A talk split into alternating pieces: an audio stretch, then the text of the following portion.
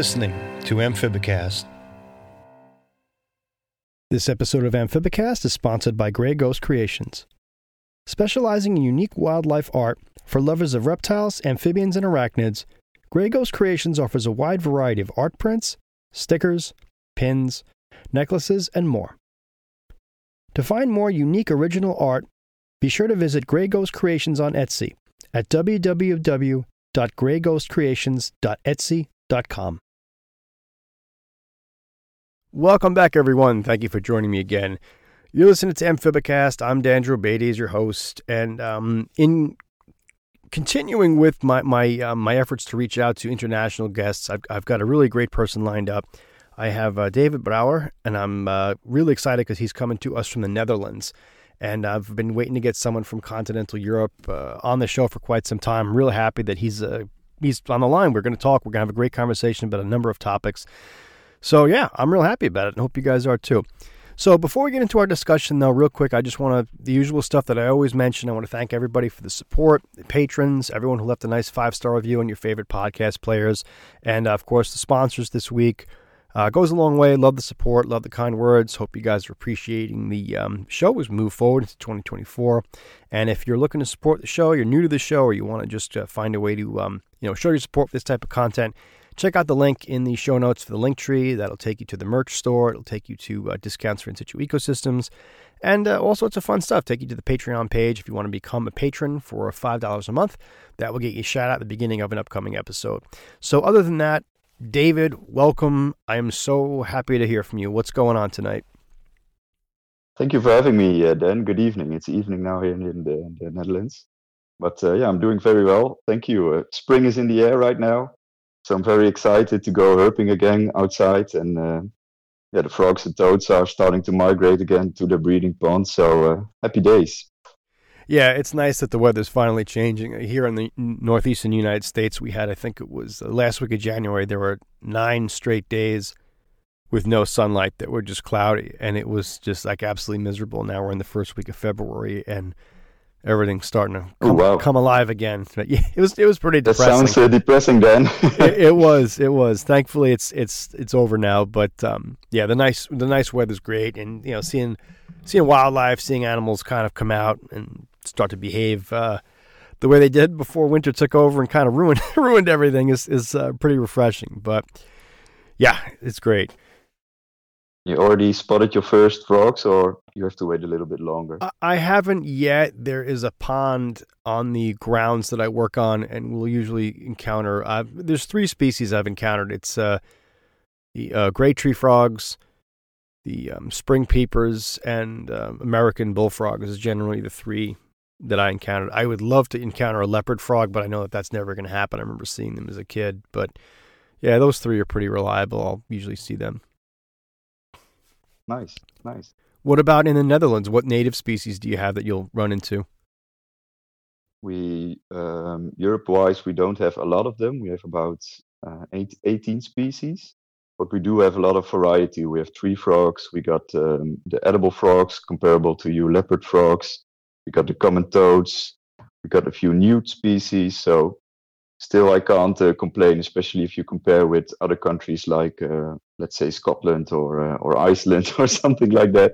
We we don't uh, we don't have anything to complain. We got the uh, the moor frogs. They're very special. They get bluish during spring, only for a few days. So so those are also very special, and those are most of the times also very early active. So and when they're active, you only have a few days to encounter them, and then the males uh, turn brown uh, again. So it's a very spectacular sight to to see these blue frogs here in a still brown environment. So so yeah, no complaints then. Yeah, seasonality is such a such a fun thing. You know, it's amazing how uh, some sort of a biological event can take place over the course of a single night, or even in, in the course of a few hours, and you only get one shot a year to to witness it. It's amazing. Yeah, exactly, exactly. So I'm I'm really looking forward. But uh, I already encountered the first newts, smooth newts. Um, so yeah, I think uh, in a couple of weeks uh, it's gonna all go loose. So really looking forward to that. Yeah. So, I mean, the the kind of the bulk of our conversation tonight, which is one of those. This is actually you had reached out to me and you'd mentioned this. Um, now, I've never encountered this species in the obviously never in the wild and never here in the U.S. But um, the Majorcan midwife toad. I want to get yes, into yes, your exactly. experiences with, with this particular species, and it, it really intrigued me for a number of reasons. Number one, it's it's something I've never encountered, and I love hearing about new species, especially um, other hobbyist ex- experiences with something that, that, to me is unheard of, and as well as this very very unique uh, stages of development that the species have. But before we get into that, I was wondering if you could maybe start us off at the beginning with you. Tell us about your you. Tell us about your story. How did you first develop an, an interest in amphibians in general? What were your earliest experiences with the natural yeah. world? Where did you start off with, and how did you end up where you are today? Well, then I think my story is quite comparable with your other guests so far in your podcast. And uh, as long as I can remember, I've been fascinated by nature and, and animals uh, since I was a small child. And my mom still tells me that I hated her for whacking flies in the living room, and uh, and she killed them. And I always t- told her not to do it, but that uh, I can actively remember. But what I do uh, actively remember is that I watched uh, Steve Irwin, Crocodile Hunter on the Discovery Channel. Um, I was catching frogs in my local nature park and the ditch near a, a football field um, yeah, right now I can imagine it's quite a sensitive subject, but I translocated the frogs to a, to a garden pond where, where my parents lived and where I lived uh, at the time. Um, and at the time there were thousands of, of frogs, uh, edible frogs, comparable with your uh, your leopard frogs, green frogs. Um, but since the, the football field uh, developed more, they had to drain all the all the surroundings. So this this particular ditch disappeared along with the frog. So so yeah, it's quite scary. I'm I'm 31 years old right now, but it's quite scary to experience that kind of impact in a relatively short uh, period of time and seeing local populations disappear. But uh, yeah, there's also some some positive uh, experiences. I went to uh, a lot of herpetological excursions where I saw my first European tree frog. I think it was it was around 2002 2003 and yeah those kinds of those kind of hands-on experiences are very important for a kid at such a young age there because i think i believe that i developed my passion right there and yeah i can rightfully say that that passion has become quite an obsession right uh, right now. So uh, so as for keeping these uh, these animals um, luckily i had and still have very supportive parents who grew into the hobby alongside me. Um, the first herb I, I kept in a in a vivarium in a terrarium was an Asian six-striped long-tailed grass lizard, the Takydromus sexlineatus. I think you probably know that uh, that species. Oh yeah, it's uh, yeah, it's not not as common as it as it was then in the the pet stores, but I uh, I got it from a pet store, and unfortunately it was wild caught and uh, after a year, uh, it was gone. But uh, luckily, um, I think one or two years later, I got a leopard gecko. Um, I think around 2002. I named her very originally Godzilla, and she's still alive uh, to this day, alive and kicking to this day, uh, almost 22, 23 years later. So, uh, so that's a, a positive uh, side now that these animals can can can get really old. And yeah, if you have captive bred animals, then these issues of wild caught are belong to the to the past. Um, and in primary school, I always was the guy who uh, who sold uh, stick insects to my classmates. And uh, back then, I kept fire-belly toads, lots of other gecko species. Within my friend group, I was always the nature guy. They uh, they nicknamed me Ace Ventura or something like that. But uh, yeah, it's funny nowadays. Those same friends are uh, also enjoying nature. So I'm very humble that I like nature more and make them more enthusiastic about local bi- biodiversity. Um, what's more to tell? After high school, I went to university. I studied biology, econ wildlife studies, and animal management. And during my last study in 2016, I believe, I followed a course about bat research, bats. And during that course, I met my current employee, uh, employer, and colleagues. And luckily for me, we got along very well uh, I did some stuff then for the company during my study. And after my internship, I went to Ecuador also to, to study uh, uh, frogs. I did my final thesis into a bat box microclimate. Um, and that's the same company I work for now as an ecologist for almost six years. It's called Natura Inclusive and Founders Nature Creations. And originally we started out as an ecological consultancy, but now we do everything related to biodiversity. We do research, we give advice, we restore habitats, we do a lot of nature inclusive designing um, on a very local level, but also we are involved in policy making on a national uh, level.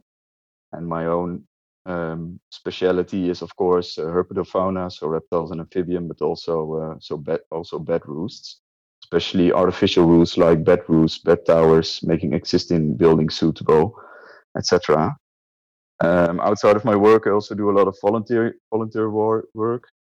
I monitor the local tree frogs. I monitor lizards in my local forest and nature areas. And in the same park, I caught frogs as a child. I now help with taking good management measure- measurements, and and yeah, hope to stimulate amphibian populations and other biodiversity. And as for my current collection of animals in captivity, I have glass frogs, the, the emerald glass frog, I am really into true toads, like the, the big warty ones. Uh, I've kept Japanese toads in the past. I have Moroccan toads. Also got a few newt species, alpine newts, um, crested newts. And actually, I got my first uh, Tinctorius azureus pair two months ago. So I'm very excited uh, about them. Also got very uh, excited by a podcast with uh, with Think Tank, I believe. Very interesting backstory uh, of the history of Azureus. And furthermore, I have some geckos, some chameleon geckos, night lizards, and mourning geckos. So, but still, uh, if I have to pick a favorite, then amphibians are probably still, uh, yeah, like them more than uh, than reptiles. So, in a nutshell, that is a bit of my uh, my back uh, story. So, uh, so I hope it is a bit a bit clear. That's that's definitely quite the resume that you've got. You know, I, I, the bat angle is interesting to me as well because you're not the first person or you're not the, the second, third, or fourth person who's told me about an interest in bats, sort of as a kind of a, a side hustle, if you will. Uh, what what intrigued you about bats? I, I, have to ask you that because again, being young, I had I had yeah. the, the, same interest. I was just as much fascinated with bats as I was with, with reptiles and amphibians. What what drew you to bats? Yeah, of course, they're very mysterious animals because yeah, I know. I, I think you have them too at your place, but a lot of people don't know they're even there they live beside us in in walls and and in the roofings. Um, so they're very mysterious animals, but we still don't know a lot about them.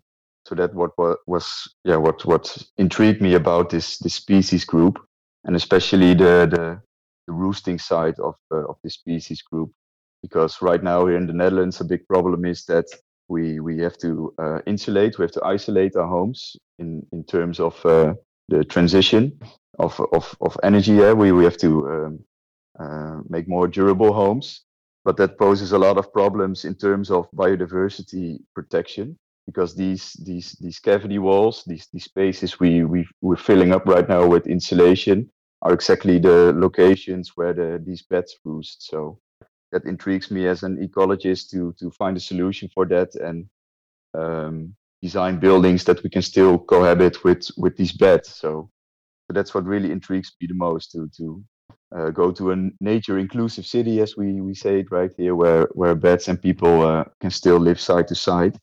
But uh, yeah, that poses some really big uh, big challenges because the uh, the tempo of, of insulation, the tempo of of, of getting these houses more uh, durable is is is yeah catching up on the tempo that we can um, that we can offer these these bets some some quality rules. So so that's definitely a challenge for the next uh, following years. I can definitely see how it's um that's interesting about I mean I, here in the US and I know other parts of the world like um, Asia, I know especially Japan and parts of Europe, I know there's a big push to I guess re- revisit energy policies and, and, and, construction standards to maintain that um, I guess you get the the most out of your resources. I mean, here in here in the U.S., we're still kind of backwards, but is that some sort of incentive that's happening on a like a national level in Netherlands? This like this upgrade yeah. to it is. Can you can you? I'm just tell me yes. about. It. I'm just curious about that as well now. Uh, yeah, it's it's it's a very big, yeah, I, I would say problem, eh, because everybody has the right to to live in a home that um, where the, the, the energy bill is uh, still still payable. So don't get me wrong, eh, I, I I really understand the the reason behind it, but um, it has been a problem that hasn't been a subject for maybe the last decade, the last 15 or 20 years. So it has been, um, yeah, any everybody knew it was a problem, but um, the, the the the the parties, the the installation companies, they all looked looked away, and the government also didn't take many measurements. Although beds are severely protected here in the Netherlands and and in the rest of uh, of Europe. So, but now finally, uh, the last few years, um, there has been some momentum and some a lot of attention in the media that it has to go in a different kind of way. That has to come a solution for this uh, this issue. And we still uh, we still want uh, nice uh, nice homes where we can pay the energy bills, but we also have to have to design homes in a way where we can can still facilitate these these bed species to to have a roost within our uh, our cities. So uh, so yeah, it's a very, it's it's a problem that has national uh, attention. So that's very interesting. It's like a, a classic nature human conflict. That brings up another question, and um, this is something that I'd mentioned on the. Sh- this is just kind of a local observation for me because I, I, live in in a surprisingly congested area of of New okay. York. I, I, mean, I don't. Li- I live just outside. I live one county outside of New York City, Long Island is becoming very, very overcrowded. I, I mean, in my opinion, but it's it's getting way overcrowded. And the this county and the, and the county next door, and, and even at one point, believe it or not, Queens County, which is part of New York City, was considered to be very, very rural, and we had a lot of space. We have um, we have a section of pine barrens. Uh, out on eastern Long Island, we have tremendous amounts of of, sea, of shoreline. We have, I think it's over like a thousand miles of shoreline if you combine every little inlet and bay. But wow. um, we had, I mean, the, the development here is is relatively recent. Let's just say within the past, you know, hundred years. Uh, continental Europe is a different animal entirely. So my question is: Is there any free habitat for wildlife in the Netherlands? Is and if so, is there encroachment? Is there an effort to create more space? What's that dynamic like over where you are? Um, yeah, um, what you see here in the Netherlands is that the city is becoming more and more important for for for animals because yeah we are living in one of the most densely populated countries in the world because we still have a lot of um, agricultural practices. I think around 60% of our country is still um, grassland agricultural pastures but still we're living in a very densely populated country. We have around 17 18 million people but yeah i don't know if you ever looked on the map but we are pretty small. So uh, so and everybody's living in cities. So uh, I think right now is that that the cities development that uh, more and more people take these these these biodiversity, the species, these protected species into account.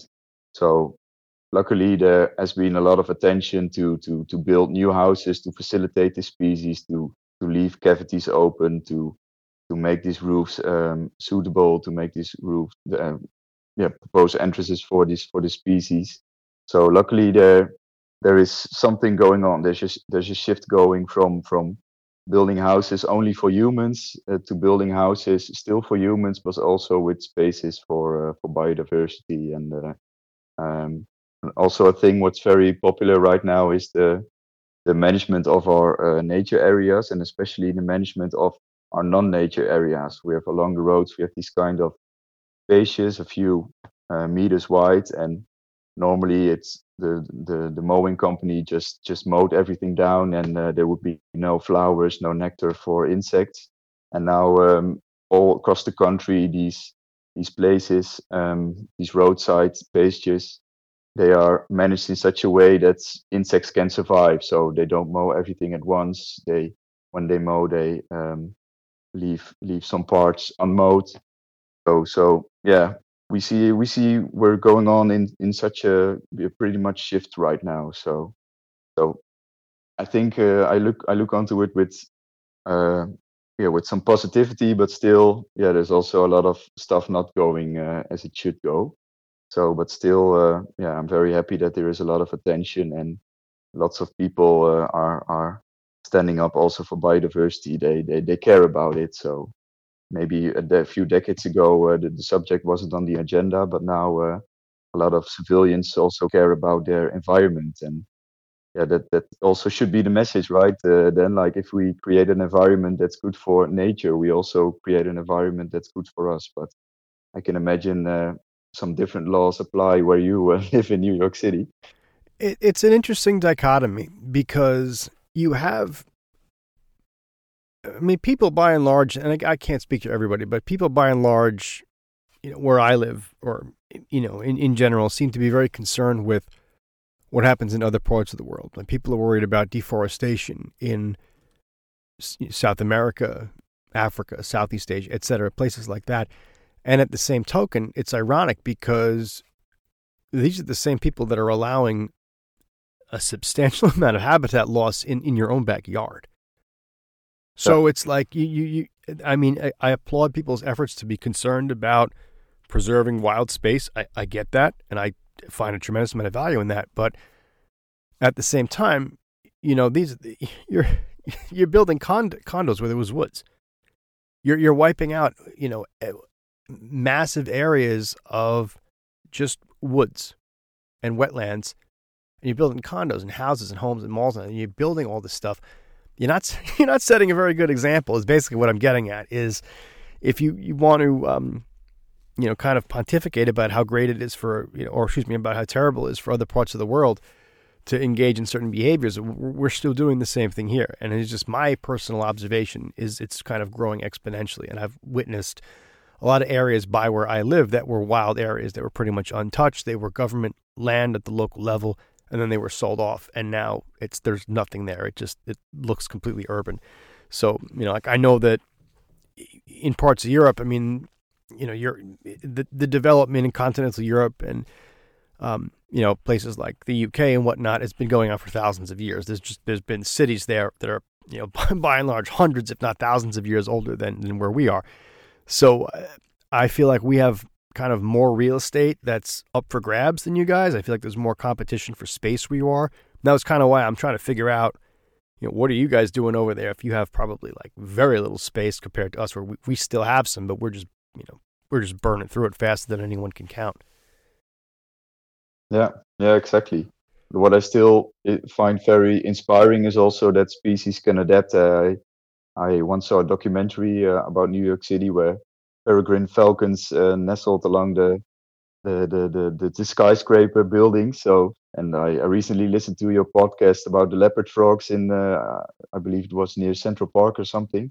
So, yeah, nature nature will find a way, as uh, as Jeff Goldblum would say in Jurassic Park. But uh, yeah, we have to facilitate. We have to create an environment that is good for us with no pollution, um, and where there's space for nature and, and and parks and stuff like that and in that way we also uh, create an envir- environment that's good for us. But i can imagine that uh, in new york city there like you said uh, it's it's very congested and it's it's already going up in in the height eh? you don't you already um, use probably all of the space in terms of uh, ground on ground level. So now uh, more and more skyscrapers will rise and yeah you have other problems to, uh, to deal with. But yeah yeah i'm very interested to hear how how that applies in uh, New York because I think it's yeah it's completely different. We have some big cities here in the Netherlands. We have Amsterdam, we have Rotterdam, but in no way it it compares to the size of uh, yeah, of New York City with with Central Park and and those kind of of greenery. So it's very interesting for comparison. It it is interesting, and we have had. I mean, you, you are you are definitely correct. We've had a, a substantial rebound from the way things were 30, 40, 50, 60 years ago. I mean, with our marine resources anyway. I mean, I, I, yeah, I've mentioned on the show a million times, but I, I fish a lot and I see whales and seals every time I go out. I mean, like close, not like with binoculars. So we've we've recovered a lot. It's just when I think about certain species, and I've seen I've seen plenty of peregrine falcons too, uh, but um, like certain species that, that seem to do well in a human adjacent environment. Um, I'm concerned about things that are like, you know, things that I don't see. Like we we've got we've got this interesting kind of path along the northern shore of the island and going through parts of northern Queens and Brooklyn going. There's, it's weird. It's almost like this is a little pathway that if you started at one point and you walked through the other, you would be able to follow a length of woods going the whole time and probably never be seen. But it's in these areas where you see certain species, like um, especially with birds, some of the birds that are more sensitive to human presence, like um, like waxwings, which I saw one for the first time maybe like two years ago, and again, Ooh. it was in this really, really kind of like little island of of woods that was kind of serpentining but through through this rural area. But again, the species like that, that's that's really what I'm concerned about. It's like we're not seeing these things on an active level anymore because we're kind of like just sort of banished them to these little tiny little swaths that go through suburban and urban areas. And you know, again, it's just I guess we can't have everything, but just to see everything marginalized like that, you know, that's that's kind of one of those things that bothers me. It's just like the the urban yeah. sprawl is it, it, for a while it was going vertically and now it's continuing to sort of expand with this ripple effect. yeah, for for amphibians it's even harder, right? Uh, you mentioned mentioned some bird species who can still fly to to other suitable habitat, but with amphibians who are not as mobile as as birds or mammalian species, uh, it's completely different. If if yeah, if if a, uh, a breeding pond or the only breeding pond for some kind of frog species disappears, then it would be the end of the local population. There's no um, no capacity or capability of these individuals to to to fly to another breeding pond uh, nearby. It's the yeah they're not mobile enough. So so I can imagine on on that level, especially for amphibians, it can be even a bigger problem. I have the same here in my my own uh, city. Um, there's a lot of green space, but what what what is typical here in my my city, they remove all the dead wood, so they they they plant back some trees, they plant back some some little bushes, some low herbs, but they all remove the the the yeah, the, the essential microhabitats that that amphibians need for for thermal regulation, for for humidity. So uh, so I I had some some some toad species that occurred here in the city uh, around maybe a decade ago, but now uh, you won't find them here anymore. So so, and like you said, that is what I do notice. imagine all the stuff that you don't uh, notice. So, so yeah, if I I'm from the belief that if we do the right thing, yeah, we know what to do. We know what species need to to to flourish, but we yeah we still have to do it. We don't have to look away and uh, think, oh no, that's expensive, and we already got some grass and some some green uh, space. No, we have to go for for quality and not for for quantity. Yeah, little microhabitats are so, they mean so much. It's one of those things that people never really.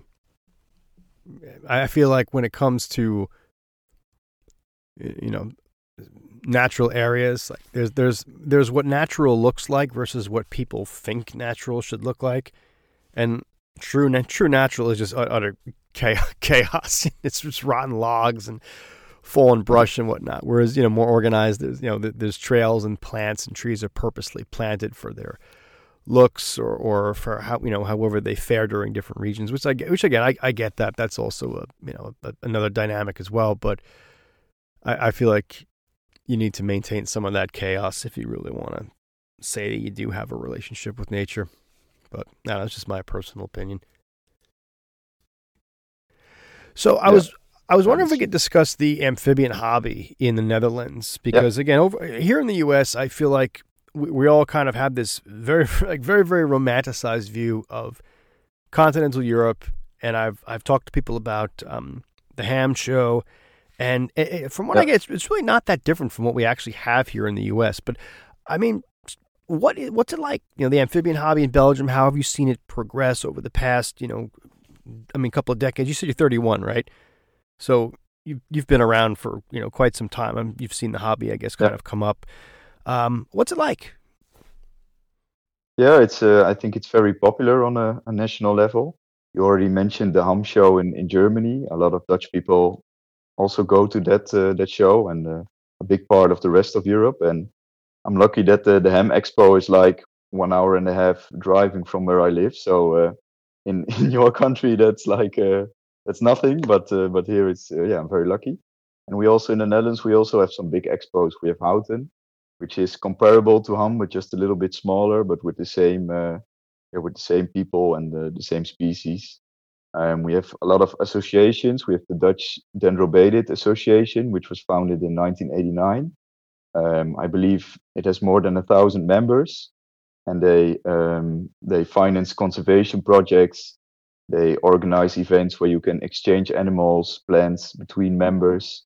Um, we have the uh, Association of Lacerta, which was founded in 1942, also uh, with almost also maybe a thousand members. So here in our country, uh, I think we cannot complain about you know, how much people are involved within this hobby, and also the amount of knowledge that is being uh, is being gained. Um, the, the, the associations and the clubs that you can uh, join if you are a beginner. Um, so I think, and also along with Germany, I think the Netherlands also plays a large role in getting new species into uh, the hobby.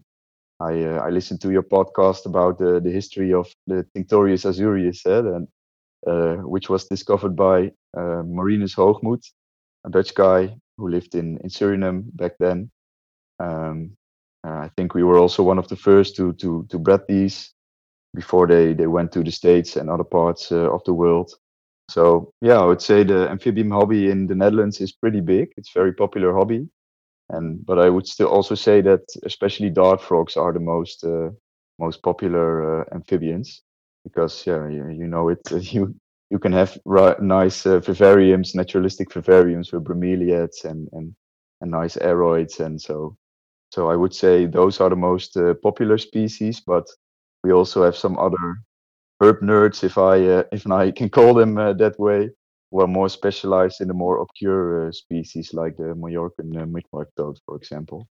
So so yeah, I think we cannot uh, we cannot complain, but yeah, you still see some uh, development over the years, not only in terms of species but also in terms of of care.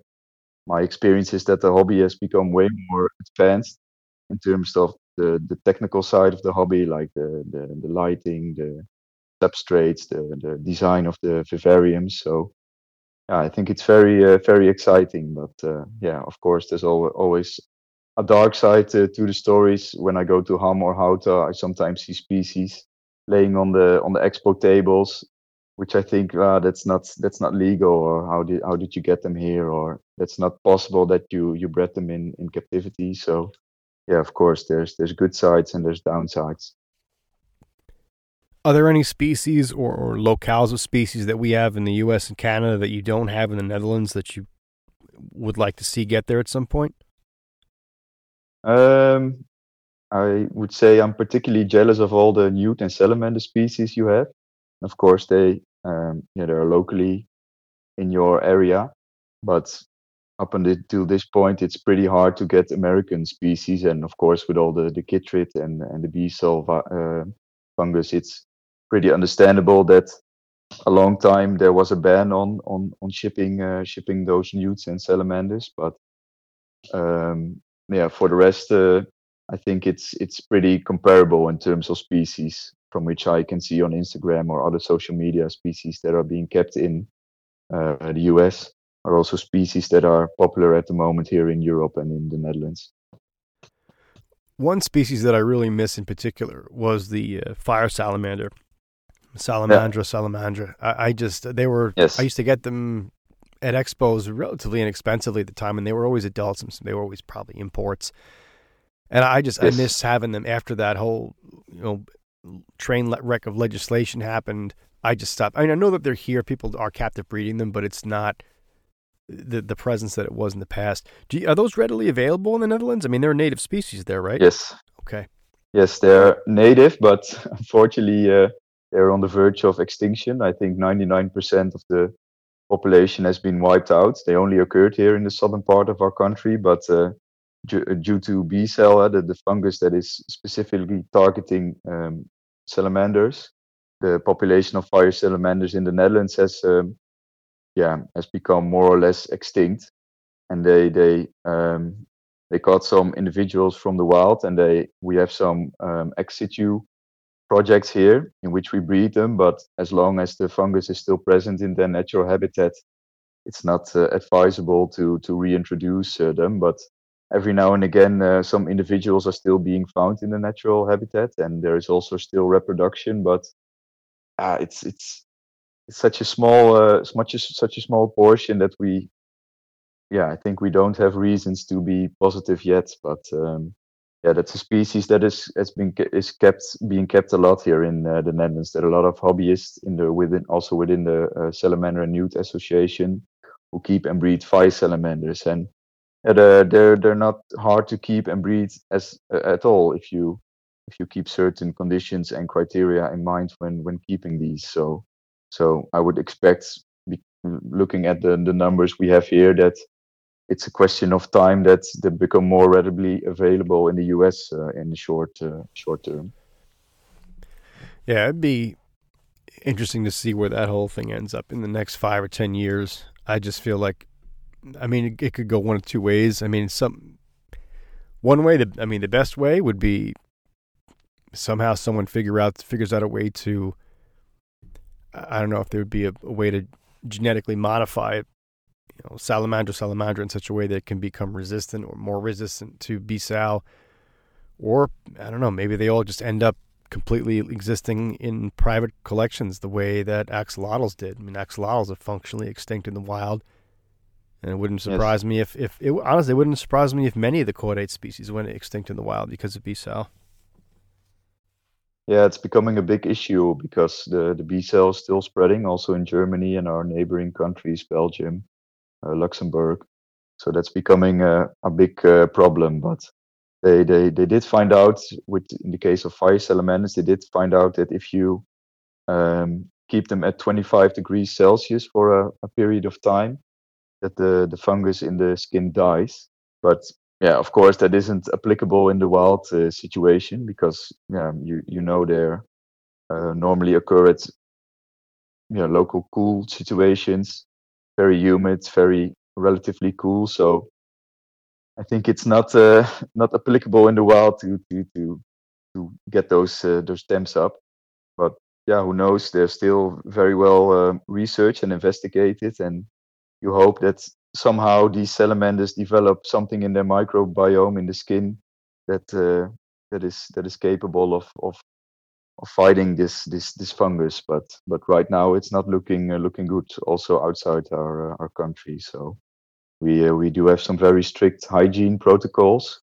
We we disinfect our shoes and um, our, our field equipment but it's impossible to to to apply this on all other people who are going through these habitats because normally uh, yeah the, these habitats they're just open forests there are a lot of hiking trails so you cannot prevent people from from going there and maybe spreading this this this disease on their on their foot soles or, or shoe soles so so that's becoming a big issue. So there is a lot of attention and uh, the people who are very um, are very interested in the newts and salamanders take precautions they get precaution measures but the the, the people the, the, the hikers who get there once a year or something like that they uh, they don't know about the problem so it only takes one person to to go through a habitat with these spores and go to uh, to another forest uh, the same day or the next week. I don't know how long the spores live, and then uh, the problem is uh, is spreading.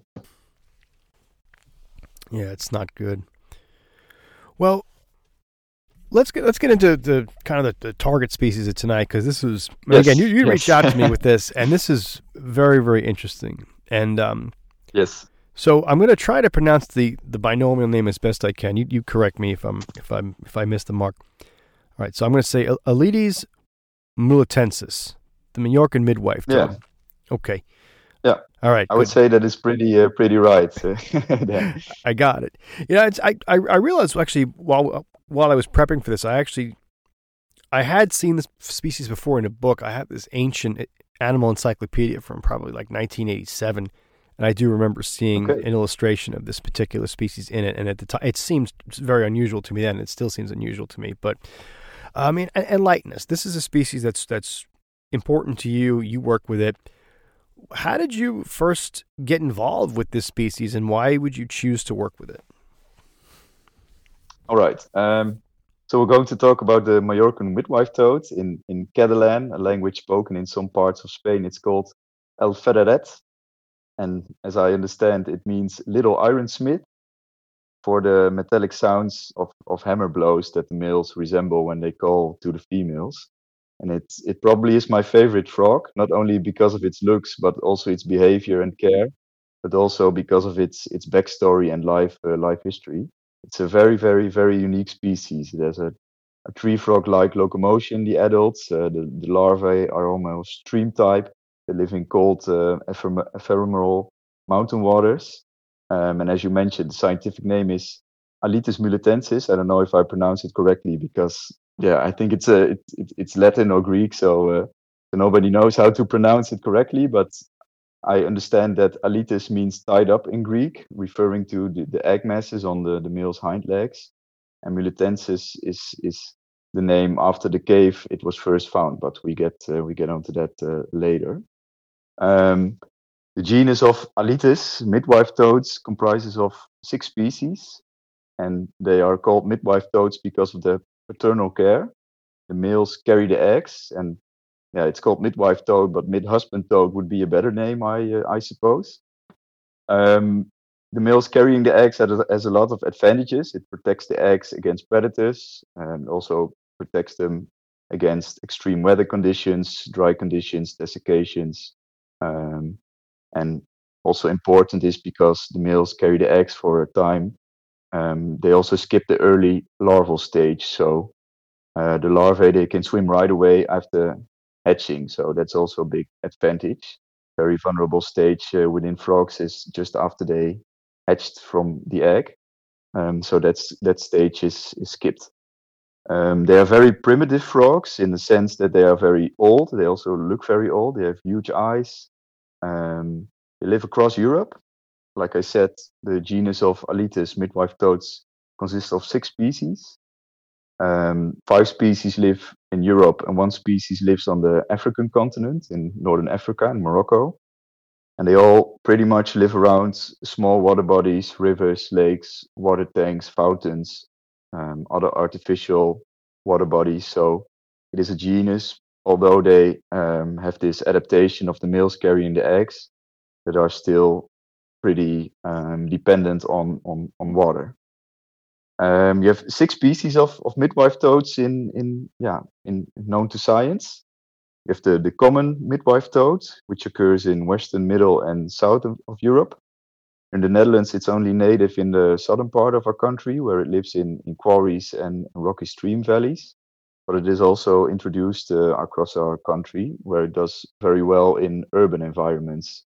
In fact, there is a, a, population in the middle of the city of Amsterdam and the city of Utrecht, and there they use city gardens, garden ponds to uh, to reproduce. And uh, there's also a population in the the zoo of Artis in in Amsterdam where it lives in in animal enclosures, in the lion enclosures, and apparently these enclosures uh, are also very suitable for uh, amphibians.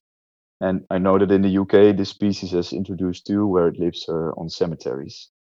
Some other species, you have the Catalonian midwife toad, which was rec- until recently considered a subspecies of the common midwife toad, but was recently described as a separate species.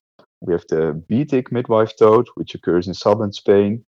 We have the Moroccan midwife toad, which occurs in the northern part of Morocco. Um, and we have the Iberian midwife toad, which occurs on the Iberian Peninsula. And this is a very different one. It looks very different. It's very compact. It has a fossorial ecology, likes to dig. It has very short, stocky front legs. So, so this is one that's that's that's also really different from the rest. But the one we are talking uh, about right now is, of course, the Mallorca midwife toad. That is the species we are focusing on, and this is a species that lives on the uh, island of Mallorca, which is an island in the Mediterranean Sea. And yeah, the first time I saw this species, I remember very well. I was on a summer holiday with my parents in Germany. I was, I think it was in 2003, so more than 20 years ago. I was like uh, maybe 11 or 12 years old. I was going through my um, amphibian book called The Amphibians of Europe by German authors Nöllert and Nöllert and I saw this frog that that really caught my attention, and I thought like, yo, what a cool cool looking thing, and it had it had a picture of the animal itself and also the picture of the the rocky slope habitat on the island of Mallorca, and it looked very surreal and exotic, and at that point, I decided that I wanted to see it in real life, and I, I couldn't have dreamt knowing that it would would squeak and, and jump in my own living room uh, 80 years later. So uh, so when I was around 11, 12 years old, uh, I, I first saw the species and thought like, wow, this uh, this really uh, is is catching my attention.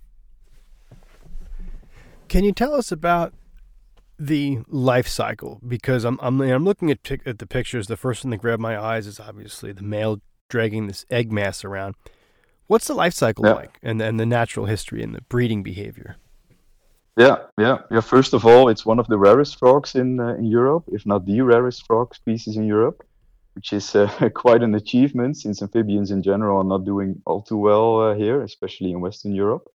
And It's estimated the estimated population is around a thousand to fifteen hundred breeding pairs in the wild on the island of Mallorca. Um, compared to other species of this genus, the species is very slender. It's very long limbs and digits, long fingers and toes. There's no webbing between the fingers, and it's very um, adapted to rock climbing and living in small crevices. And I always compare it with with with bouldering. I don't know if it's a popular sport at your place, but right now uh, it's very popular where people climb these walls, and that's uh, that's yeah where, where I always compare the species with. They don't have um, adhesive pads like tree frogs, but it can still can jump very well and can climb extremely well. It is the, the smallest species of the, the genus. It's, it gets to about three to four centimeters. So um, for the US people, that's around, I believe, one one and a half inch. So uh, pretty comparable to an average sized dart frog. So so not a thumbnail, but more like Azureus sized, the Tinctorius sized, smaller forms of, uh, of Tinctorius. Uh, they have huge, huge eyes with a vertical pupil. The the females are less compact and slightly slightly larger than the males, but it's still very hard to uh, to differentiate the sexes. Sexually dimorphic features, like males getting nuptial pads or something.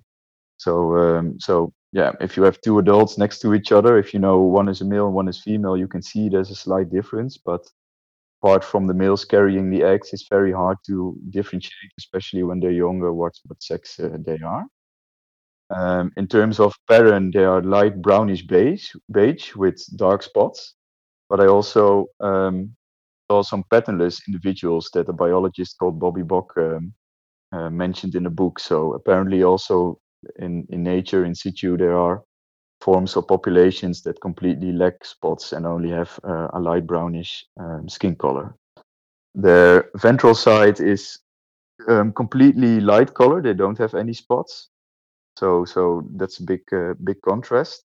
Like I said, it's it's nice to to to tell something about the island that they uh, they occur. They occur on the island of Mallorca, which is pretty funnily enough exactly the size of Long Island. So so then you might have an idea how how big or how small this this island is where this species occurs.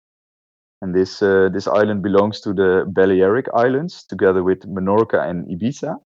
And yeah, as well as Ibiza, Mallorca is known as a, a, party island. My parents went there when they were younger. They they went partying and, drinking and stuff like that.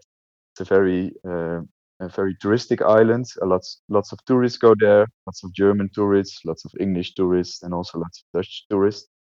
But of course, uh, yeah, we want to talk about uh, the frog and the, the history of the frog, and that is that is quite special because it all started in 1974 when two scientists, two, two scientists of the archaeological museum on Mallorca, they stumbled upon some um, amphibian remains that had been found in a cave in the Muleta cave. So yeah, now you know where the name Muletensis comes from. It's from the cave where they first found these uh, remains. And these remains were around 14,000 years old. So it was like, like yeah, fossil remains. And it quickly became clear that we were dealing with an, an unknown species from the, the, the Pleistocene. And in 1979, so five years later, they formally described it as the Balearic toad, with the scientific name Baleariphrene muletensis. And Balear, um, um, yeah, is from the, the, the island, uh, the, Balearics, Mallorca, and phrene means means toad in uh, in Latin. Um, and they gave it the species name Muletensis after the cave where it was found. And they assumed because they on, the only thing that were found were fossil remains, so they assumed that it became extinct after the appearance of man on Majorca in ancient times, around 5,000, 7,000 BC. That's that's quite a lot of uh, time ago, quite a long time ago. And uh, there was a biologist called uh, Juan Mayol, if I pronounce it correctly, and he was very interested by this by this find.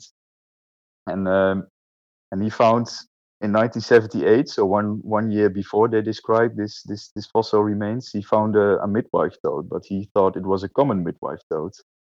So he uh, he fished a little animal from his collection jar, and uh, he was astonished to discover that on closer inspection it was yeah something completely new. And uh, yeah, little did he know that he uh, had discovered a living fossil. And not long after that, they went on an expedition on Mallorca, and they succeeded to finding living tadpoles and, and freshly metamorphosed young toads in the in the Serra de Tramuntana. That's that's the, the mountainous range in uh, in in Mallorca where they where they found this these tadpoles and and young uh, young frogs and toads. This was quite a scientific sensation because uh, it, it was like going to Siberia and and seeing uh, seeing a woolly mammoth walking around in the flesh on the tundra. It was something like uh, like that. So so and what I also find very what I also think is very funny is that it was on such a party island, a very touristic island, that these these these find was was was was done. So the contrast couldn't have been bigger. So so that was very uh, yeah very sensational that this that this frog was uh, was found and you can say that it's, some kind of Lazarus taxon. So it's like um, a species that was thought to be extinct, and yeah, many years later they found out that it was still breathing oxygen on the island. And uh, they, they did a lot of studies. They uh, they had a population of the species in captivity. Um, and a few years few years later, after describing uh, the frogs from the fossil remains, they placed it in the genus Alytes based on its reproductive behavior, biochemical properties, uh, bone features of the skull, and genetics. So this is a species that is endemic to, to Mallorca. It lives in the, the ravines, the canyons, caverns, water remains, and puddles between the, the boulders. Um, and these, these, these puddles are the water remains from winter precipitation. So in the winter, it rains a lot in this mountain range. And during spring and summer, um, slowly this all dries dries out. And then you get these puddles where these toads um, reproduce in. Um, and these water features are very rocky and mostly without or very sparsely vegetated. There's almost no vegetation. So it's a very yeah, hospitable environment one would say for an for a tadpole to, to to feed or to live in. Um, and in winter this water also may be flowing but during the reproductive season this water is uh, is stagnant um, it's also a relatively cold location. Uh, research has suggested that the species is active between 9 and 25 degrees. Um, like I said, it's a mountainous ra- uh, range, around 10 to 850 meters above sea level. So compared to other locations of the uh, on the islands, it's it's quite uh, quite cold. That's why we get to to the next thing. That the reason why it still lived at these isolated isolated locations is that the, the Romans, when they visited the island, they brought some invasive species with them. And one of those species was the viperine snake. And this species of snake, it's it's it's a kind of water snake comparable with with with garter snakes or the the water snakes you have uh, you have in your country. And they also brought weasels and Iberian marsh frogs um, to the island. And normally, this this these species are very they yeah they like heat and these isolated locations in this mountain range were probably not suitable enough. So this is one of the reasons that the Mallorca midwife toad was able to survive uh, on the island. And a big disadvantage of introduction of these viperine snakes is that they feed on the larvae and the adults of the Mallorca midwife toads. And the Iberian water frogs, they, they feed on the adults too, the larvae, but they also compete for food with uh, with its larvae. Uh, actually, there's a movie on YouTube. I, I don't know if you you can put a link or Instagram or something, but there's a hiker or a rock climber and he has a water frog in his hands and he's in one of these gorges and canyons.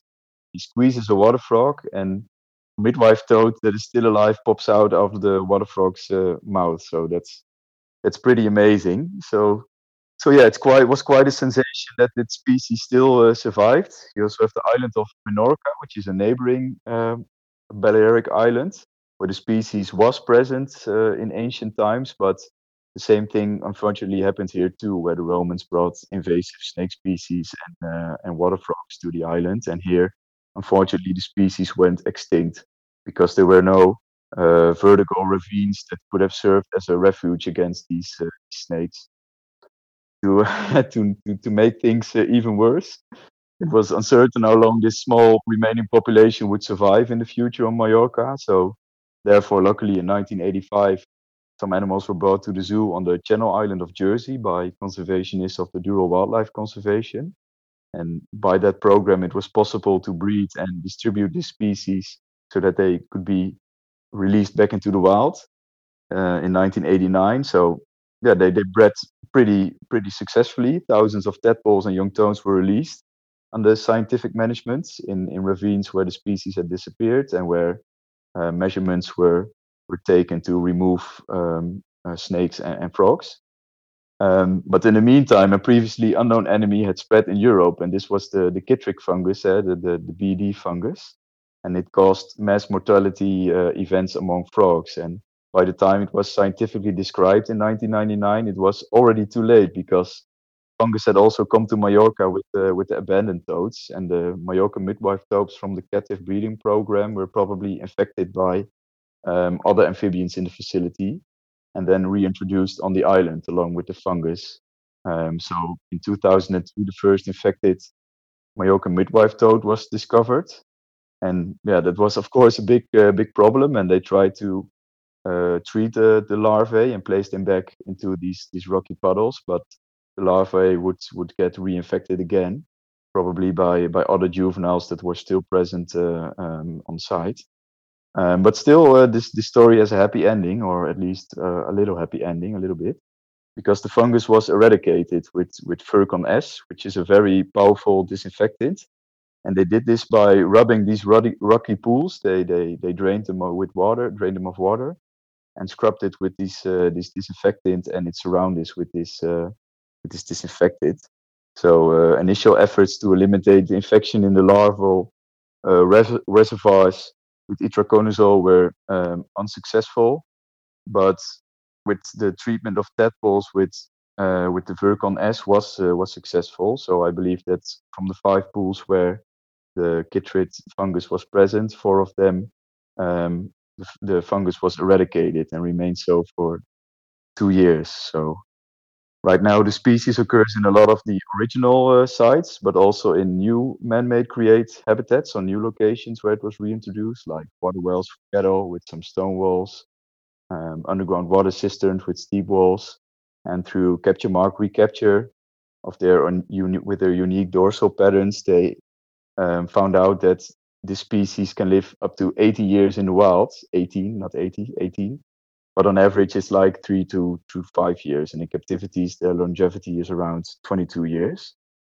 So yeah that's quite a quite a long uh, story then i hope you're still uh, with me but uh, it's quite a it's quite an interesting uh, backstory and sensational especially on an island uh, as mallorca. It's a fascinating story. Uh, that, that's amazing how did you I mean, how did you come to like through all this information? I mean, obviously you take a very substantial interest in the species, but I mean, how how how did you find all this out? I mean, it's, it's, you have this massive knowledge base. Like, where where did you start looking for this information, and how did you kind of you know find out about this uh, throughout your interest in the species? Uh, luckily, because it's such a, a rare species, it's, it, the uh, species has been very well investigated and researched on uh, the island. So there are a lot of research papers to be found, also freely on uh, the internet. So in those papers, you can find a lot of information and um, also on websites like the UIUCN website and some other websites, books. There have been some very good books of this species where all this information is uh, is disclosed. So so it's not uh, it, it wasn't uh, it wasn't quite a challenge to find this uh, this information because the species is very well uh, well studied so so that's very nice yeah it just it's amazing how there can be so much information about one species and then with another species it can be so significantly lacking. But that's amazing that there's this much info about out there about them. What about uh, mating and reproduction? Because uh, I mean, obviously that's a big. I mean, it's it's in the common name. What's their what's their breeding cycle like? Um, yeah, of course, it's a very emancipated species, with the male uh, carrying the eggs and the the female, uh, yeah, doesn't have to do all the work. They have relatively large egg, eggs with small clutches, with an average around 15 eggs per clutch, I would say. Sometimes more, sometimes less. Especially if you compare it with the other species in the genus, the the, the eggs are quite large and the the clutches are quite small. So I think that is uh, that is quite the the, the evolutionary adaptation. Um, during spring and summer, they make a heavenly sound, if I say so myself. It's not loud at all. It's like a, a bell, a bell whistle-like sound, almost like a, a submarine sonar. Male male uh, species of male specimens vocalize to call to females, but what's also very interesting is that in this species the females vocalize too. So when I had the species first in captivity, I was like, hmm, do I have males only? But the females uh, use it too, especially when they are pregnant, as if they would like to say to to to the males like hey man, I got some eggs to to fertilize uh, and carry around. Come and uh, come and pick them up. So so that's very interesting. They make a very nice nice sound. It's not loud. It's very uh, pleasant to the ear. But um, but the females vocalize too. And what's very interesting is the the way where the male grabs the female. They they um, he grabs her around the waist, which is I believe it's called inguinal amplexus, where they where they yeah they don't do it in the the axillary region, so not in the armpits, in, uh, around the waist. This is also very, um, um, yeah, it's uh, very known for the primitive frogs. The more advanced frogs, they use axillary uh, amplexus. Um, and after the male uh, grabs the female by the waist, the female lays the eggs while the male at the same time fertilizes them and he takes them over in his thighs and hind legs until they uh, they hatch and they carry the eggs. The males carry the eggs around probably three to four weeks on average. And what's also very cool is that the moment that the the, the tadpoles are ready to hatch from the clock uh, from the clutch, the males sen- sense these movements and they they go to the water feature and they they drop the the, the clutch of eggs. So they they time it perfectly uh, well. Um, the eggs they start out as white and they turn black if they are fertile and if they're unfertile, they uh, they turn a bit yellow. But um, that's not a not a problem. When in captivity, I always let the unfertile eggs in the water dish for the larvae to eat, so they they they are perfectly adapted for for surviving in very scarce conditions. So they eat everything they uh, they can eat, and these unfertile eggs, just like with dart frogs, with the the, the obligate species, the egg obligate species, it's very uh, it can be very beneficial uh, to the larvae and like with other species, the first clutch of female is often unfertile and is being uh, being dropped. Um, and the tadpoles are also very interesting. They start out really small, less than yeah, I would say maybe three quarters of an inch, but they are very very ferocious. They uh, they can become very large. They they grow to they can grow to three inches, so like seven and a half centimeters. Uh, especially if they uh, they overwinter, which also happens in the natural situation and they also have some other kind of adaptations. They can even change color when there's uh, more predation from snakes. They I don't know how they research this, but they they can they can uh, turn lighter to more pale gray with with terms of predation when when viperine snakes are uh, present, and they uh, they are more dark when when the situation is more uh, more safe. So probably because there's more uh, more contrast between the the substrate of the breeding pond and uh, and their skin color. And they also have the adaptation that if viperine snakes are present, that's also really cool. They they develop faster. They get longer muscular tails, and they also show uh, show avoidance behavior when snakes uh, snakes are close. So so yeah, that's that's yeah, that's really cool. It's like it's also again a lot of information, but it's like yeah, unique breeding behavior uh, as per se for the for the midwife toads, but the, the Mallorca midwife toads also has some really particular adaptations in terms of uh, of breeding behavior. That's a unique adaptation, becoming sensitive to uh, to an invasive species. I, people don't give animals enough credit for being able to adapt to things like that. I mean, that's amazing that the species has been only been there for what Roman times. You said right. So, what should we say? Yep. Maybe two two thousand years. Maybe we'll say. Um, wow. I mean, that's that's amazing to be able to adapt in such a short amount of time to something so foreign. That's crazy.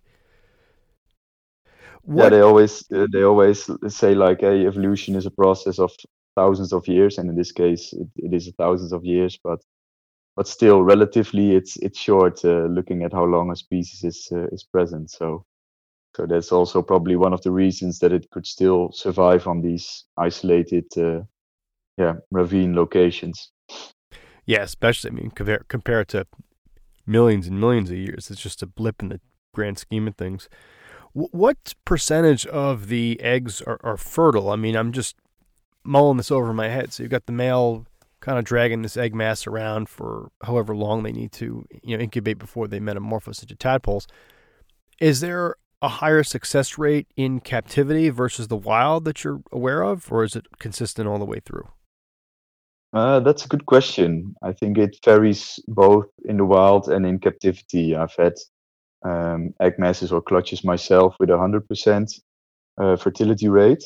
But I know that also in the wild, there um, not 100% of, of all eggs are um, are fertile. Especially the first clutches of females. Eh, it's, I think it's the same uh, w- with dart frogs. They they yeah the, the reproductive cycle has to uh, has to start and yeah so I think the the older and and uh, more bigger more um, healthy the female gets, more more well fed, the the larger the fertility rate of the of the egg clutches. And it also can depend like on on local conditions. If it the female didn't feed properly or something, I can imagine that also has an impact on the fertility rate. And of course, the male also has to uh, fertilize them externally. So if the male condition is not is not good, I can imagine that also uh, um, impacts the fertility rate. And what I also experience within my own animals is that if if a pair is uh, is is in the mid midst of uh, of mating and producing eggs, there are lots of other males and females who try to uh, take part of well as well and try to disturb them. So I think that also uh, if if if yeah if they are getting disturbed often, I think that also uh, um, has an influence on the fertility rate of the clutch. How did seeing them in situ help you with your captive husbandry? Uh, yeah, a lot. I had the opportunity of of of going to the island of Mallorca. I think it was two years ago. Um, I went with a friend, Danny. We do trips like these uh, together, and it's always a compromise because he likes birds a lot and uh, and and herps not so much. But and I like uh, um, yeah reptiles, amphibians, and yeah, maybe not birds as much as he does. Um, so it's always a compromise between going to to the birding sites and the herping sites within the limited time uh, amount of time we have.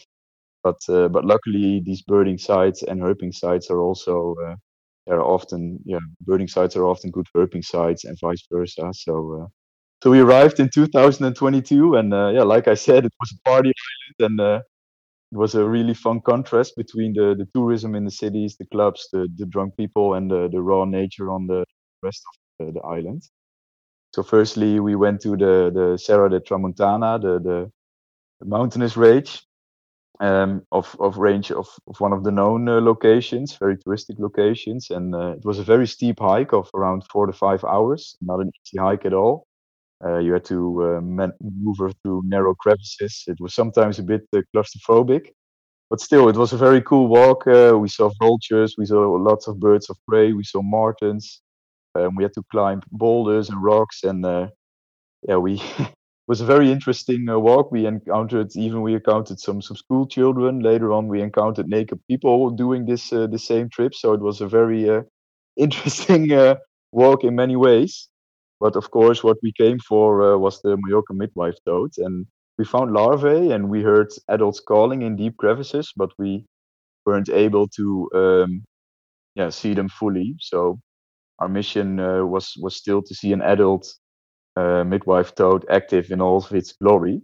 And uh, some days passed. I think we were on the island for about a week, and there was still one last chance to to go to another part of the island, of which I won't, of course, disclose the exact location. But it was the last evening that we were uh, on the island. It was the last chance to see an adult toad, and uh, yeah, because we still hadn't seen one uh, fully in the flesh. My friend was uh, was already very tired, tired and not that motivated. And I told him, no, no, it's just a just a 15 uh, to 30 minutes walk. But uh, in fact, it was a three to four hours walk. But still, yeah, he he um, he joined me. And luckily, uh, after this this amount of of effort, uh, we found some artificial water cisterns where the species has been reintroduced. Loads of larvae, and uh, yeah, we spotted uh, some adult frogs. So I couldn't be any happier to to also find them uh, in the wild. And on the way back to the car, we also saw a pygmy owl. So my uh, my bird loving friend was was also happy again. But to answer your question, seeing in the wild, it, it gave me a lot of inspiration to to keep them better. Also with the with the substrate, more rocks, more rocky substrate. And yeah, when you've seen their natural habitats, although they only occur at yeah a, a few locations right now compared to um, yeah in ancient times when they were completely uh, on the probably present on the whole uh, island. So it's probably not completely representative for the habitat. Still gave me a lot of inspiration to uh, to improve my uh, yeah, especially the hardscape in my uh, vivarium. So uh, so yeah, it gave me a lot of inspiration, and it's it's pretty amazing to to see an animal that you that you care for in captivity to to see it in the wild, especially at at a site like uh, like that. That leads me to my next question: How do you set them up in a vivarium? From the the parameters? Let's just say temperature, humidity, to the build, the, the scape. Walk us through what you need to care um, for one properly in terms of we'll, we'll start with the vivarium and then we'll get into the rest of the husbandry too. Yeah. Yeah sure um, yeah first of all although it's rarity it's legal to keep this uh, this species if you can prove that your animals come from a captive captive bred stock. You have to fill in some paperwork but it's not any different than you do for uh, for dart frogs. You have to keep track where animals go um, how many individuals you you you have and and go to to other people um, and since their breeding is so easy there's also is no need for any wild caught wild caught specimens uh, anymore. Um, i believe the species got into the hobby through a zoo. And the the dutch stock where my uh, animals are originating from are from a german zoo who uh, who sold animals to private keepers. Apparently it was quite normal back in the back in the days. Um, I got my animals three or four years ago as adults, and I keep them in a 24 by 18 by 24 Exoterra. Um, in that vivarium, I keep around five or six females, um, and the males I keep separate for a reason I will uh, I will get into a little bit later on. Um, like I said, they're perfectly adapted to to climbing, so um, I read a lot of care reports where they say no height is not that important, but my experience is that if you offer them these uh, these these type of heights like 24 inches high, they will use it if given the opportunity. So if you have the opportunity to to offer them this height, I would still uh, I would yeah I would still do that. Um, and one of the most important things, uh, especially for all midwife toads, but also for this species, is microclimate. Uh, and we we mentioned in we mentioned it uh, in a talk a little bit before. But it's very important. This is that you do not use a soggy substrate because midwife toads are very uh, sensitive for too high humidity.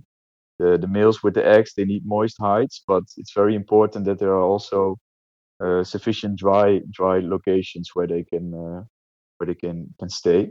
Um, and good ventilation is also essential. I use the the, the standard Exoterra screen uh, top, with 100% uh, ventilation. Um, yeah, like I said, they don't like a soggy substrate, so I use a gravel uh, a gravel substrate.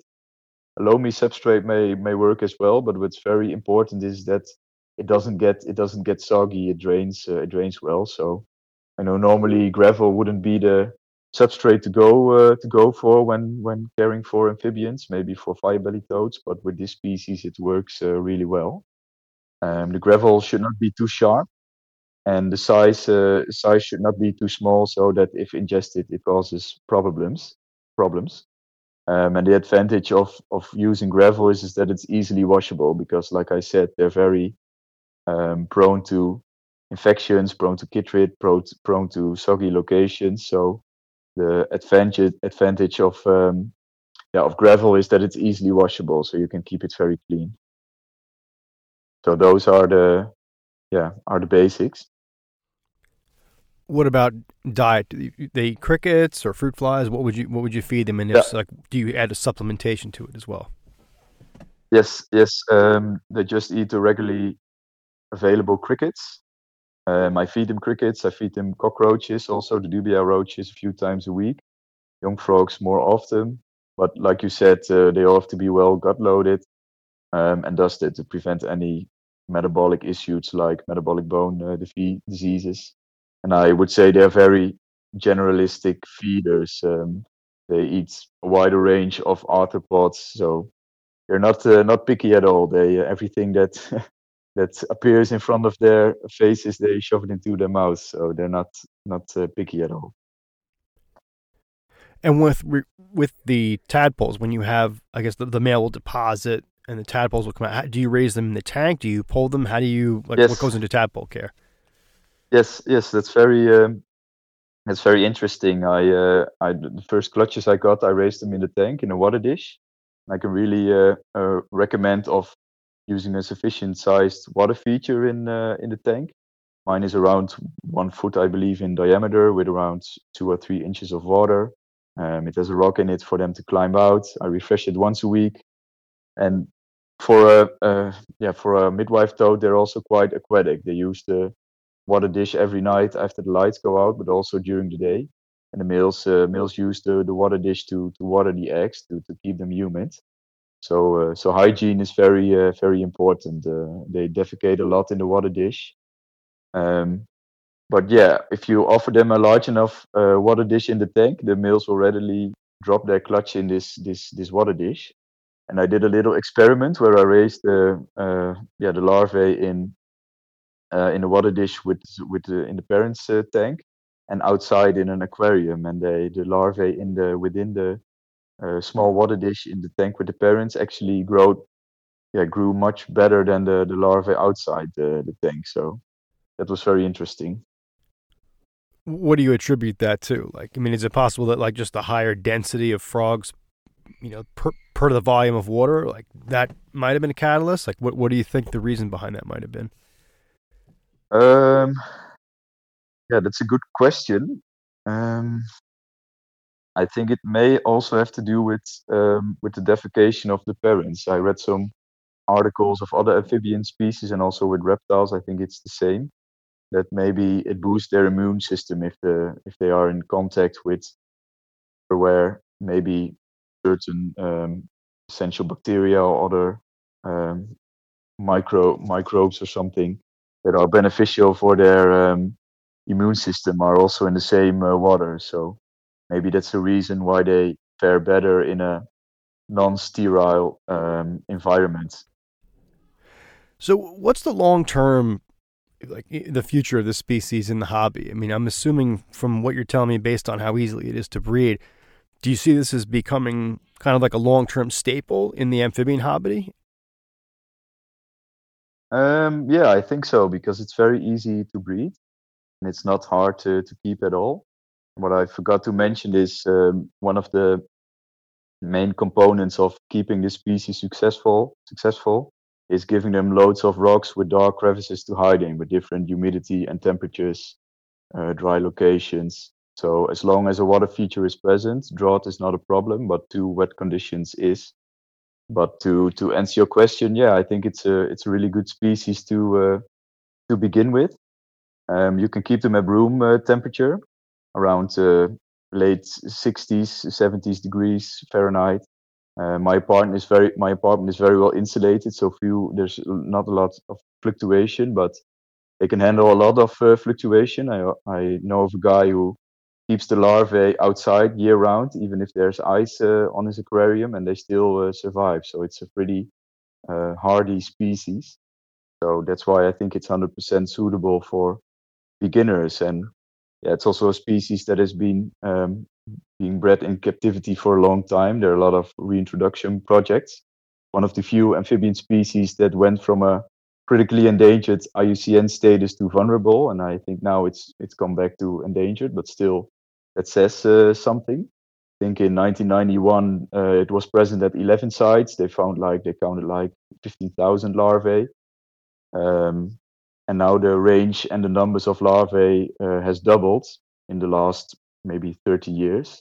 Now it's present at 35 uh, sites, so 11 sites compared to 35 sites. So in situ is also doing uh, really well.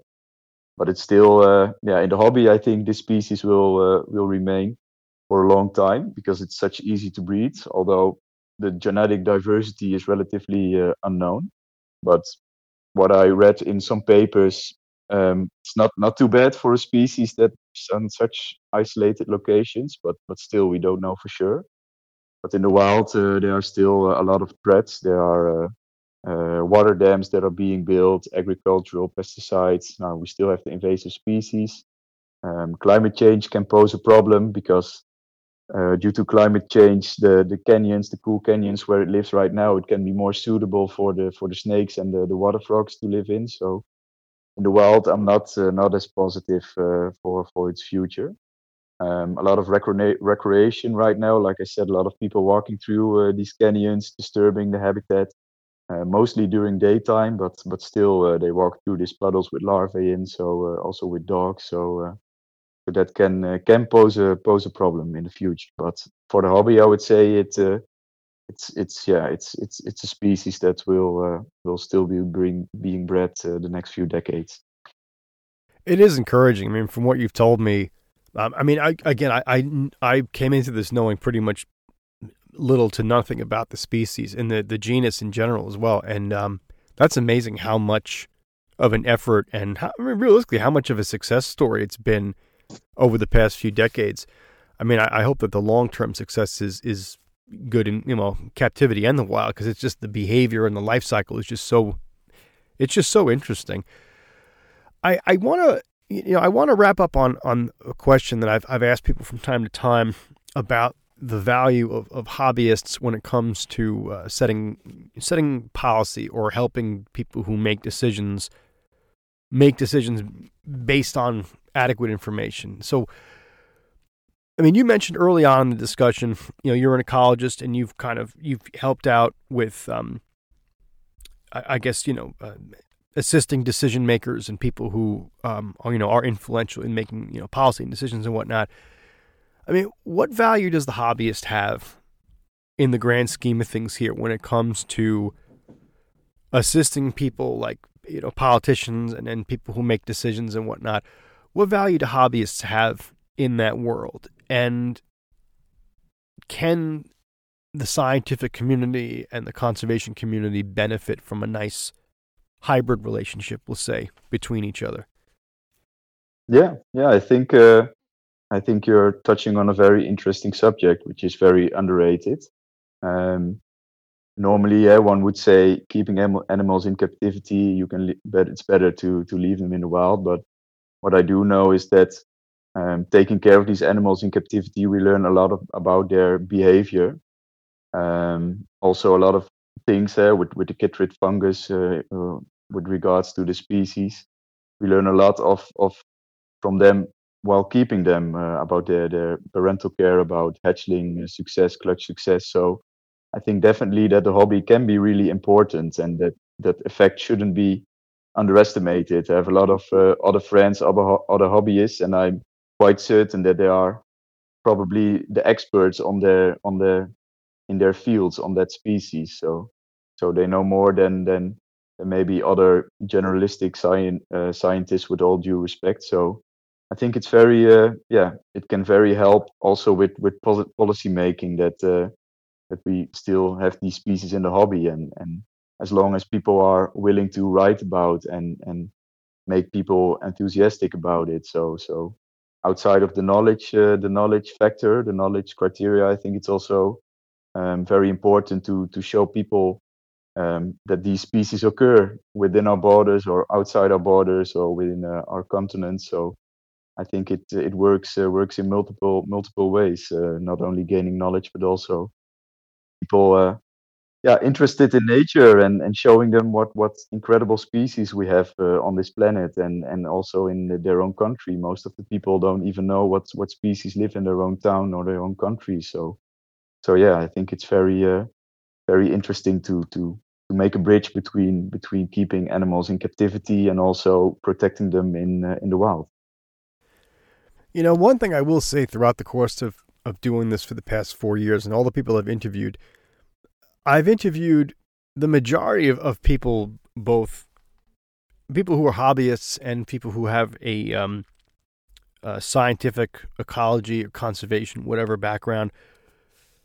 Whenever I've had someone who did both, someone who was a hobbyist and worked in either conservation ecology or something like that, um, it, was always more than the sum of its parts. Meaning, when I had people from the scientific community who did not keep frogs, which was rare, but I had a, a few situations, they didn't understand every of the little subtle nuances that scientists who did keep frogs rec- recreationally did and it was it was something I didn't really consider much. And then the more I went throughout the show, the more I started interviewing people, the scientists who kept frogs at home or had a background in keeping them knew.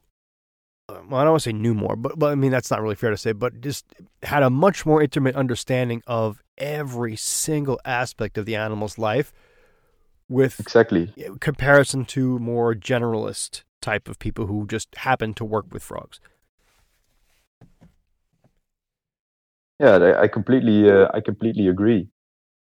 Because yeah, if you compare those two types of scientists, if you will, um, yeah, the one one one type lacks the the practical knowledge and how to apply um, the knowledge from literature, how to apply it in the field.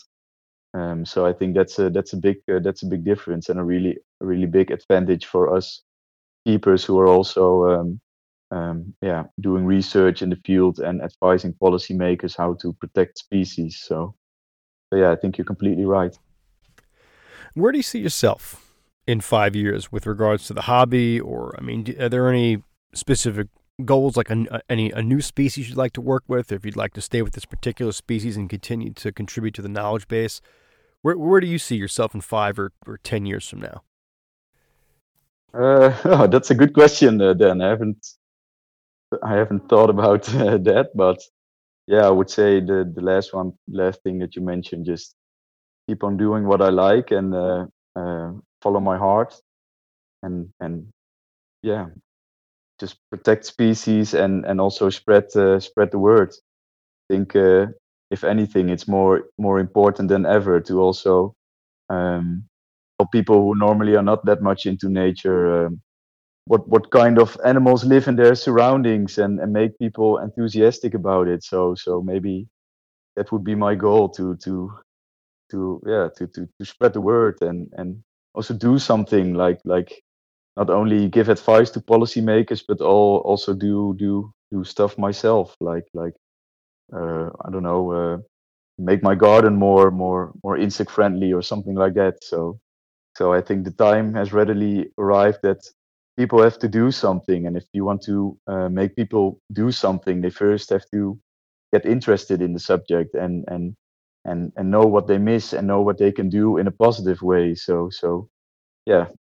I hope that's a little bit of an answer to your question. I, I can't look into the future but uh, that's how i see myself just just going on like i'm doing right now. And as far as the hobby goes uh, of course, the list of species that you want to keep and learn more about uh, is incredibly long and is getting longer as the hobby uh, progresses. So uh, I think we don't have enough uh, time in one life to to keep all the species that you want to keep and learn uh, learn from. So, but but still, yeah, I, I, I, guess it's the same with you.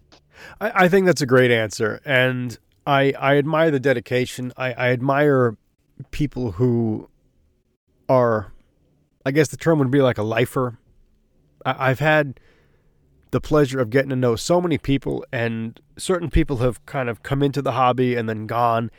And I understand that happens. It's just it, it, it's it's a normal thing. People will come and go for a number of reasons, but uh, the dedication that's that people like you and the commitment to this world. Like to me, it's like whenever anybody says like, you know, I want to be doing the same thing, I want to be still in this world.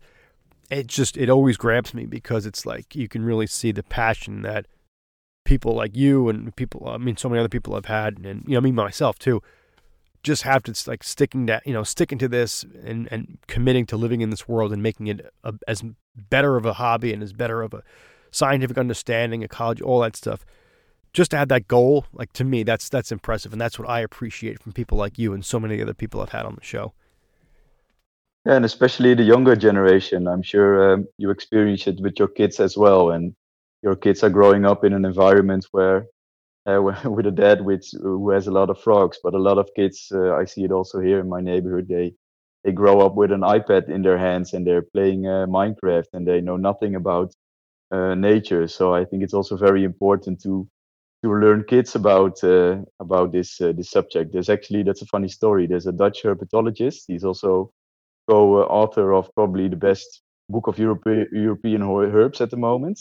He's a biology teacher at a high school. He's called Bobby Bok and um, he also has this species in his classroom to show to his students. Eh? So just a regular biology teacher. So everybody who um, has biology with him as a teacher sees this this Majorcan midwife toads.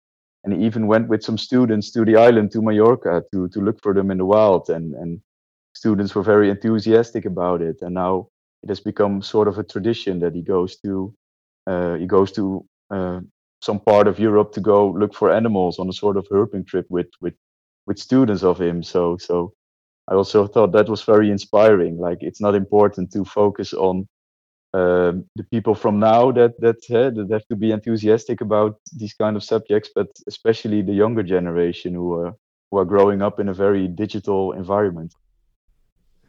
Yeah, and I think that being in the field and being able to experience something for what it is versus what we think it is is is incredible too because I feel like so many people have this romanticized view of the way things are based on the way they see it through Instagram, TikTok, whatever.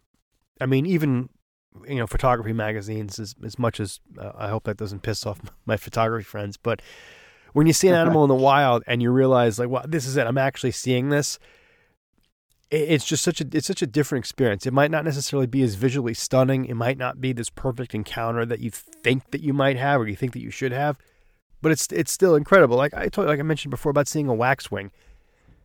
I, I yeah. was totally unprepared for it. I'll be honest. I, I saw it for maybe four or five seconds, and that was incredible. I mean, better than seeing it in a book, better than seeing a video on TikTok. Just seeing it out there doing its thing in nature to me was just an incredible experience. And I agree with you 100% that getting younger people out there into the field, seeing these things up close is just it's just you, you cannot put a put a price on how valuable that is. No, exactly. So so I hope yeah, with your children, I don't know, are they really into nature at the moment? Uh, I mean, yes and no. I, I used to do a I used to do a frog talk at my younger daughter's school every uh, every spring. But now, she, I mean, she's older now, and they don't offer that program at this grade level. It used to be something that they offered during um, like the younger grades, and she's past that now. So, um, it, you know, it's just not something I, I do anymore. But, but I mean, I'm, I'm both my kids have an understanding, but you know, the other thing is it just kind of like it's just kind of like a like a regular thing to them. Like I have to explain to them like you know that like not everybody has 30 frogs in the basement. And no. it's yeah so it's kind of like everyone's kind of just used to it. It's just sort of a regular thing. So i mean they've had a couple of friends come over that were their jaws jaws just dropped and they were really impressed. And they were like yeah this is nothing. This is just what my dad does. But I'm, I'm fortunate. And I also appreciate the fact that you know not not everybody is as into it as I am, but at the same time, even if you're not into it, you can still respect the fact that somebody else is.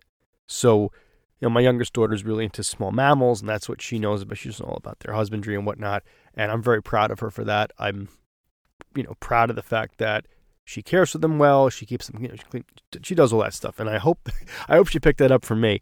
But um, yeah, it's something that I encourage. And you know, again, at the same time, I also understand that it's just it's a different lifestyle. you know, it's. I'm sure the majority of listeners, yourself included, understands that it's a little, little unconventional. But no, I try to encourage my kids to do you know, anything that they take an interest in. But um, yeah, it's it's nice when we're out when we manage to get out together as a family and we see something that's uh, that's unique. Yeah, no, that's that's that's good to hear. If I ever have children, I uh, also want to, you know, not to not to force them liking nature, but still go out with them and learn them everything uh, about nature and especially, of course, amphibians. So yeah, I think uh, and and it's also very very positive here in the Netherlands. We we have a lot of young people. Uh, I get into contact with people who are who are even younger than I was uh, when I got enthusiastic for for for for herps. So that's very encouraging. So that's that's very positive. But still, uh, also a lot of uh, people in in in primary school who yeah who've never seen uh, some kind of bird or who don't even pay attention. They, they they don't recognize trees or don't know what what type of tree it is. So so yeah, I think it uh, it's two way two way story. Yeah, and I place a lot of value in that. I know that people are critical of any type of animal performance, whatever you want to call it, and I, I can understand why people get upset about that. But at the same token, these animals serve a very important purpose, and even if some sort, even if a presentation inspires one kid to go out and do something constructive, I, I see tremendous value in that. And I think that that's one of the other things that we have to consider is again, not everybody's going to have access to wild spaces or a chance where you're going to be able to like really immerse yourself in you know in a place where there's no there's no other human beings around, especially in urban areas. And I think that things like that animal live animal presentations I think are incredible because you get you get to engage people. You get to engage the imagination of, of, of young people. You get to inspire people and show them wow this is incredible. This is you know I mean how awesome would it be? I mean again this is just you know kind of me like you know toot, tooting my horn horn I guess but like I mean it would be so cool if like 20 years from now you know somebody come up to me and said hey by the way I saw one of your presentations as I was a kid it inspired me like I, that would totally make my day but I see value in that stuff. I see value in education. I see value in sharing the natural world with people. I see value in having a chance for people to one on one encounter these things up close and really appreciate them for what they are, because that's only going to inspire people to want to do good things. Yeah, exactly. I couldn't agree more. that before I uh, forget to say, if li- listeners want to know more about the species, I really can recommend a book. It was published last year. And it's called Midwife Toads, and it's by Chris Michaels, Jaime Bosch, and some other people I forget the name about. Sorry, sorry about that. But uh, it's it's like a complete work of of midwife toads. So it's a very uh, very interesting book if people want to know more. But of course, if they want to ask specific questions, they can always uh, contact me through Instagram or other social media. That's uh, that's okay because I can imagine we can uh, talk for uh, maybe uh, three or four hours more, but it has to be it has to be an interesting story as well for the people to listen to. So yeah, so yeah, well, that, that, was the last thing I wanted to say before I forgot. I and I want to thank you for for taking the time. Uh, I mean, you've this has been such an enlightening episode. I've learned so much about this species, and um, I'm sure know, all you guys listening. I'm sure that you guys have enjoyed this too because the diverse content is just it's so much fun. Like I, I know that we focus so much on the poison frogs, but getting outside of that zone and, and discussing a completely new group of species or a completely new species is so interesting. So I want to thank you, um, David. Are there any other yeah, links? My pleasure. My pleasure, Dan. Yeah. Are there any other links or anything you want to mention before we uh, before we break? Um, yeah, I think the book is really really interesting. Um, I still have the video of the frog, uh, in the the water frog that that ate a, a, a Mallorcan midwife toad, but I don't know if that's really uh, really interesting for people uh, to see. But if they look on YouTube and they search for El or uh, Mallorcan midwife toad, there's loads of content uh, which what is very interesting to to watch. So uh, so so yeah, that will be it. I think. Amazing. All right, everyone. I want to thank David again for coming on and having this great talk. This was so insightful. I, I love I love learning new content and stuff from, from new people. This was absolutely incredible, and now I'm I'm totally totally going in a deep dive with this species now.